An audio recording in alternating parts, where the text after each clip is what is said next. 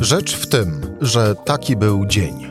Cezary Szymanek, zapraszam na codzienny podcast Rzeczpospolitej. Środa, 2 marca, siódmy dzień rosyjskiej inwazji na Ukrainę. Rosja cały czas ostrzeliwuje główne ukraińskie miasta. W Mariupolu zbombardowano szpital, a Rosjanie mieli przejąć kontrolę nad położonym na południu Chersoniem. 800 tysięcy ludzi uciekło już przed wojną e, na Ukrainie.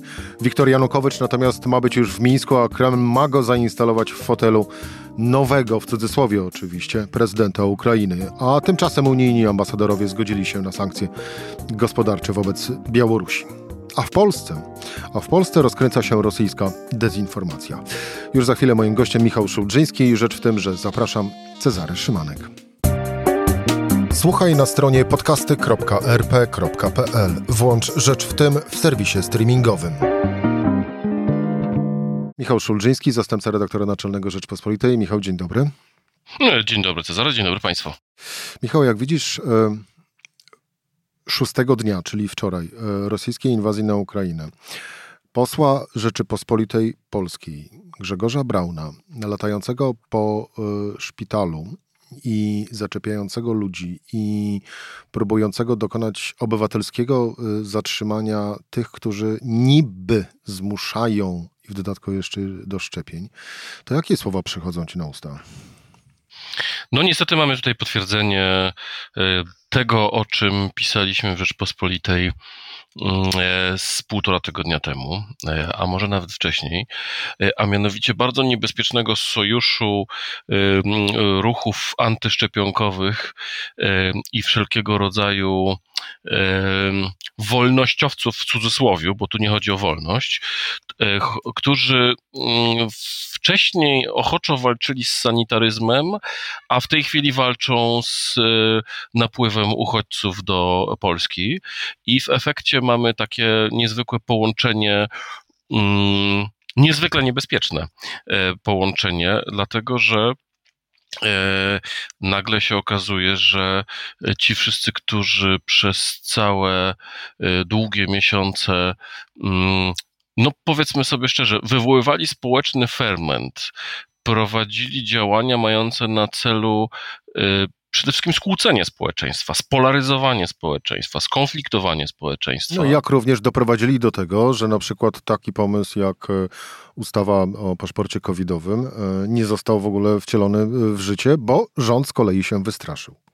Dokładnie, dokładnie. I teraz y, widać, że polem jest, y, polem jest y, właśnie konflikt polsko, y, polsko, y, konflikt za naszą E, granicą, rosyjska inwazja na Ukrainę.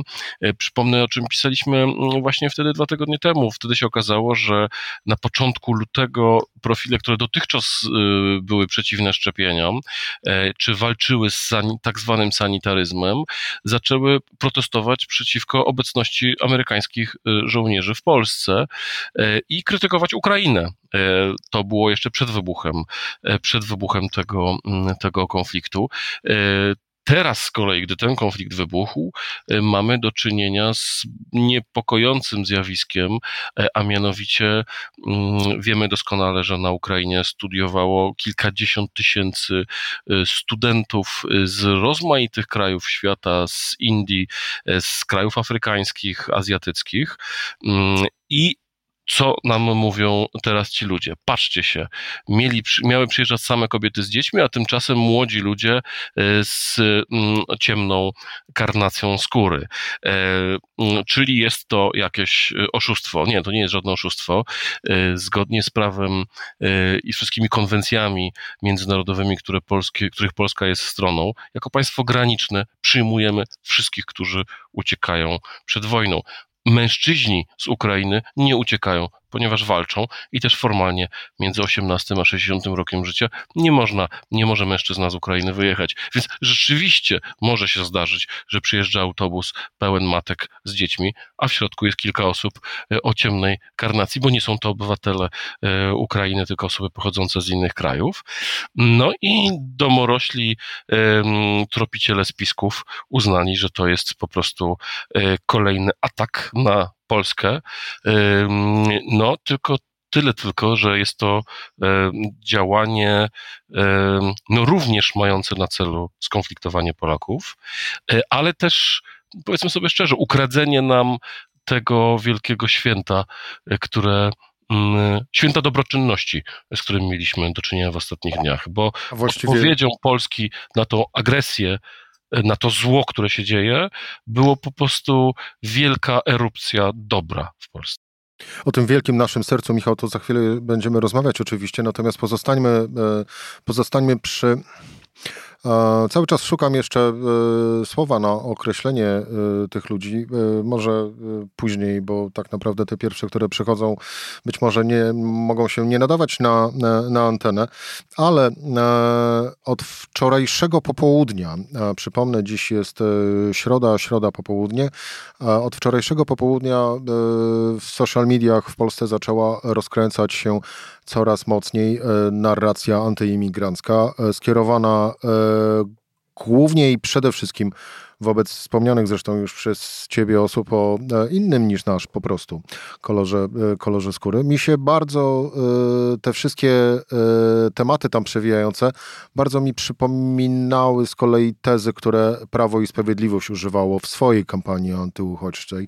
Doskonale wszyscy pamiętamy chociażby te spoty, spoty telewizyjne.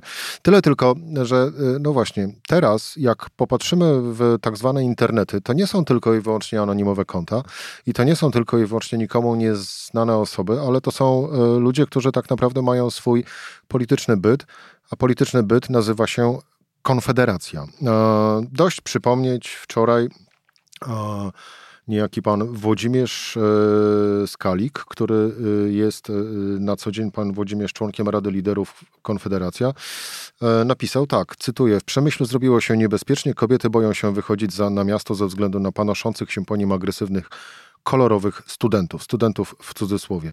Tworzone są ad hoc patrole obywatelskie, bo polska policja nie wyrabia. Koniec e, cytatu. E, Grzegorz Braun e, podał dalej owego tweeta i napisał popieram patrole obywatelskie. Tymczasem policja, policja informuje, że wszystko jest pod kontrolą, że nie ma żadnego wzrostu przestępczości, że nie ma mowy jak jakichś podejrzanych e, i zagrażających życiu, e, czy też w ogóle bezpieczeństwu sy sytuacjach. Rodzi się więc pytanie, w co gra Konfederacja? No, po pierwsze, warto zwrócić uwagę, że ta konfederacja tutaj jest um, niespójna, bo mamy z jednej strony postaci takie jak um, wspomniany przez ciebie Grzegorz Braun, um, mamy takie postaci jak Janusz Korwin-Mikke, który już po zamknięciu przez polskie telewizje i sieci kablowe dostępu do rosyjskiej propagandy wciąż powielał tezy rosyjskiej, rosyjskiej, rosyjskiej propagandy. Mamy taką dużą część związaną ze środowiskami narodowymi Konfederacji, która ochoczo powiela właśnie te wezwania do patroli obywatelskich i tak dalej. Warto tutaj zauważyć, że całkowicie się odróżnia od Konfederacji poseł Konfederacji, były jej kandydat na prezydenta Krzysztof Bosak. No właśnie, bo miałem przytoczyć też z kolei jego wpis. Krzysztof Bosak napisał tak. Polska uczestniczy w ogromnej operacji ewakuacji setek tysięcy ludzi różnych narodowości. Jeśli widzimy, że coś jest nie tak, to żądajmy reakcji od policji. Zachowujmy szacunek wobec wszystkich. Wielu uchodźców jest tu tylko przejazdem. Niech dobrze zapamiętają Polaków i nasz kraj. Koniec e, cytatu wpisu na Twitterze Krzysztofa Bosaka, ale to mi przypomina grę dobrego i złego policjanta. Grzegorz Braun jest tym złym, a Krzysztof Bosak jest tym dobrym. Ja myślę, że raczej Krzysztof Bosak zrozumiał geopolityczną sytuację, w której się e, znajdujemy. Kilka dni temu, jako chyba jedyny poseł e, Konfederacji, skrytykował Viktora Orbana za prowadzenie wprost proputinowskiej polityki. E, I myślę, że mm, Krzysztof Bosak sobie doskonale zdaje sprawę z tego, że Konfederacja była oskarżona o to, że w pewien sposób jej działanie e, może wyglądać na e, będące na rękę rosyjskiej propagandzie i stara się, mam wrażenie, zachować jakiś zdrowy rozsądek, łącznie z tym, że no, jego słowa były otwartą polemiką, e, czy, czy otwartą, czy ukrytą polemiką z, z tezami Grzegorza Brauna, więc dlatego na, na razie wyłączmy tutaj Krzysztofa Bosaka z tego, z tego rozwoju rozważania. Natomiast no tak, niestety duża część Konfederacji, czy większa część Konfederacji zaczyna z próbować zbijać swój polityczny kapitał. Już przypomnę, kilka dni temu Marcin Duma zwrócił uwagę e, na, na takie zjawisko, że po e, rozpoczęciu działań wojennych przeprowadzonym przez Ibris sondażu Konfederacja spadła e, poniżej progu wyborczego. Dlaczego? No bo to, to jest dokładnie moment, w którym cała polityka y, Konfederacji czy, czy Zbigniewa Ziobry no, po prostu wzięła w łeb. No bo całe y, opowiadanie o tym, że Unia Europejska jest dla nas zagrożeniem, w sytuacji, gdy zagrożeniem tak naprawdę jest Rosja, y, ostrzeganie przed Ameryką, mówienie o zgniłym, zepsutym e, Zachodzie. I tutaj warto przypomnieć inne oburzające słowa sprzed dokładnie dwóch tygodni, Patryk Jaki powiedział w wywiadzie porannym e, w Rzeczy o Polityce Jackowi Nizienkiewiczowi, że Niemcy y, Polsce chcą zgotować to, co Rosja Ukrainie. Y, myślę, że powinien przeprosić za te mm, słowa i za to e, porównanie, ale no tak to, tak to wyglądało. I Polacy bardzo wyraźnie zobaczyli po mm, tym szoku, który przeżyliśmy we czwartek rano wstając i widząc rakiety spadające na Ukrainę e, i kolejnych dniach wojny, że ta polityka e, skłócania nas z Zachodem i opowiadania, że będziemy suwerenni tylko wtedy, jeżeli e, odłączymy się od Unii Europejskiej albo będziemy walczyć z Unią Europejską, powiedzmy sobie szczerze, ta polityka była też bardzo mocno obecna w samym Prawie i Sprawiedliwości, nie tylko w Solidarnej Polsce. No ta polityka kompletnie zbankrutowała. I mam wrażenie, że część Konfederacji wyszła e, z taką inicjatywą, że no to teraz musimy znaleźć jakiś temat dla siebie. O, proszę bardzo, przyjeżdżają studenci z różnych, e, z różnych krajów. Mm, przypomnę, że ten wpis Krzysztofa Bosaka był e, komentarzem do tweeta, w którym hinduscy studenci dziękowali Polsce i polska e, hinduska ambasada dziękowała Polsce za sprawne przyjęcie ich e, i oni potem odlecieli samolotami do swojego rodzinnego mm, kraju. Więc mam wrażenie, że po prostu, że po prostu e, część Konfederacji uznała, że czas jest tak niesprzyjający, zbankrutowała nasza cała polityka, więc trzeba się teraz czegoś złapać, co wywoła społeczny ferment. Tyle tylko, że dzisiaj um, uderzanie w takie um, tony antyimigranckie, czy posługiwanie się, odwoływaniem się, odwoływanie się do rasistowskich stereotypów jest po prostu uderzeniem w rację stanu Rzeczpospolitej Polskiej, jakkolwiek by to patetycznie nie zabrzmiało. No i jest tak naprawdę granie e, tak jak, e, a właściwie tańczenie tak jak e, gra Władimir, Władimir Putin. Ale idźmy dalej na tej linii politycznej, Michał. Zbliżając się bardziej w stronę ośrodka władzy, czyli obozu rządzącego. Jacek Sariusz-Wolski wczoraj na Twitterze e, podał e, wideo z fragmentem wystąpienia niemieckiej minister spraw zagranicznych Ann Barbok, która z kolei przybyła do Nowego Jorku prosto ze spotkania Trójkąta Weimarskiego w Łodzi i jak napisał Jacek Sariusz-Wolski, cytuję, właśnie oskarżyła Polskę na forum ONZ o rasizm względem uchodźców z Ukrainy.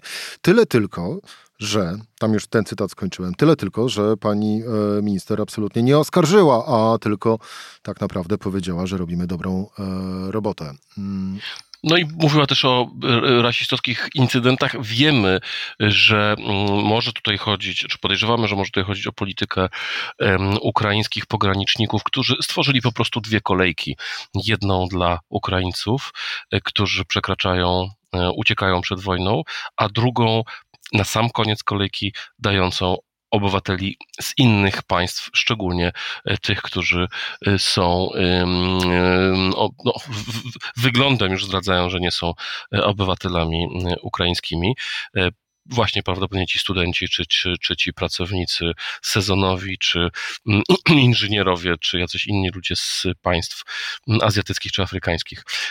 Tak, no rzeczywiście ja, tu, już w nocy zwracałem na to uwagę, że być może pan europoseł Sariusz Wolski nie opanował tak dobrze języka angielskiego, żeby zrozumieć, że wypowiadająca się po angielsku, a nie po niemiecku występująca Annalena Baerbock mówiła o, e, o takich przypadkach, nie, nie wskazując palcem wcale na, na Polskę, więc to, to wyjątkowo absurdalne. No, jest takie przekonanie w części obozu władzy, to zresztą widać, e, a mianowicie, no, myśmy mieli rację z mówiąc o tym, że Putin jest zły. W związku z tym wszyscy teraz powinni nam bić brawo i e, wszyscy teraz powinni to uznać, że to Polska e, miała rację. Przypomnijmy też, pojawiają się takie postulaty, że Komisja Europejska powinna się natychmiast wycofać e, z konfliktu wokół praworządności, ponieważ to myśmy mieli rację. Mm, no, no być może Polska miała rację, ale to nie tylko ten rząd, ale i również poprzedni. Przecież y, pamiętamy, jak co robił Donald Tusk w czasie aneksji y, Krymu, gdy jeździł po Europie i namawiał premierów i prezydentów innych państw europejskich do przyjęcia sankcji.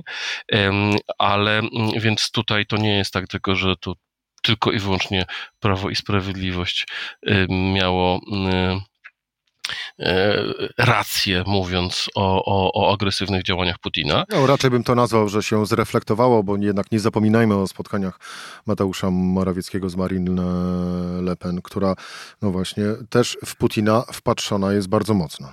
No i właśnie zdecydowała o tym, żeby e, przemielić półtora miliona ulotek, na których mm, było zdjęcie jej ściskającej dłoń Władimira Putina. Ale tak... również zdjęcie, jak witała się z Mateuszem Morawieckim, co jakby to grono też no, takie zacne raczej nie było. Także tutaj, tutaj widać, że mm, jakby, bo, to, bo to na zwracasz uwagę, to jest ta paradoksalna dwoistość e, PiSu, który miał przecież najbliższy sojusz e, z Viktorem Orbanem. Dzisiaj premier krytykuje Niemcy za to, że tak późno zmieniły zdanie na temat E, Rosji. E, wygląda na to, że Władimir, że mm, Władimir Putin tak rozkochał w sobie Wiktora Orbana, że ten do teraz nie zmienił zdania i wyłącznie nie storpedował europejskich sankcji, e, no po prostu pod wielką presją ze strony Unii Europejskiej. No właśnie, a Mateusz Morawiecki jakoś nie spotkał się do tej pory jeszcze z Wiktorem Orbanem, żeby namówić go do tego, aby przez e, Węgry poszły również e, transporty pomocy i uzbrojenia dla e, walczącej armii ukraińskiej. Michał, na koniec dwa podsumowujące pytania. Pierwsze, mm, czy w polskiej polityce mm, mamy do czynienia z problemem opcji rosyjskiej? Myślę, że y, na pewno jest tak, że część y, polityków, czy część tego prawego skrzydła prawej strony sceny politycznej funkcjonalnie działa na rękę e, e, propagandzie rosyjskiej. Pozostaje mieć nadzieję, że robią to wyłącznie dlatego, że błądzą, e, a nie dlatego, że w jakiś sposób są z tamtej strony sterowani. No i nawiązując do ostatniej części Twojej odpowiedzi, ostatnie pytanie można odnieść wrażenie, przynajmniej w ostatnich e, godzinach, e, że no na tej wojnie dezinformacyjnej, wojnie informacyjnej, e, jaką z kolei toczy Rosja wobec nas, wobec Polski, no to trochę dostajemy lanie. I tak i nie, bo jednak jeżeli popatrzymy sobie na to, jak światowe media relacjonują to, co się dzieje na polskiej granicy, to jednak przytłaczająca jest większość e, pozytywnych e, komentarzy. Mm, papież Franciszek dziś na audiencji generalnej e, przede wszystkim dziękował Polakom za pomoc, którą okazali Ukraińcom na samym początku mm, wojny, więc myślę, że tutaj pozostaje mieć nadzieję, że te działania, o których mówiliśmy no całą, cały, cały ten podcast, nie przekreślą tego pozytywnego kapitału, który zbudowaliśmy tym wielkim społecznym wysiłkiem i tą niesamowitą falą entuzjazmu, solidarności i, i, i takiego, takich ludzkich mm, odruchów e, w pierwszych dniach wojny. To prawda, bo tak za, za, to, co, y, co, co robimy, co każdy z nas osobna robi, e, każdy na swój e, sposób e, pomaga Ukrainie, uchodźcom z, z Ukrainy. Jest to rzecz niesamowita i tak naprawdę możemy sobie wszyscy razem bić brawo z tego powodu, ale tak naprawdę lepiej właśnie, lepiej pomóc, bo tej pomocy będzie potrzeba zapewne jeszcze więcej. I Miejmy nadzieję, że takową uchodźcy i Ukraina e, dostanie. Michał Szulżyński, zastępca redaktora naczelnego Rzeczpospolitej. Michał, dziękuję Ci bardzo. Dziękuję za bardzo. To była rzecz w tym w środę. Cezary Szymanek do usłyszenia jutro o tej samej porze.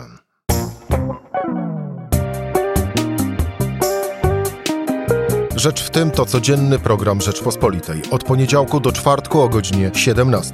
Słuchaj na stronie podcasty.rp.pl. Włącz Rzecz w tym w serwisie streamingowym.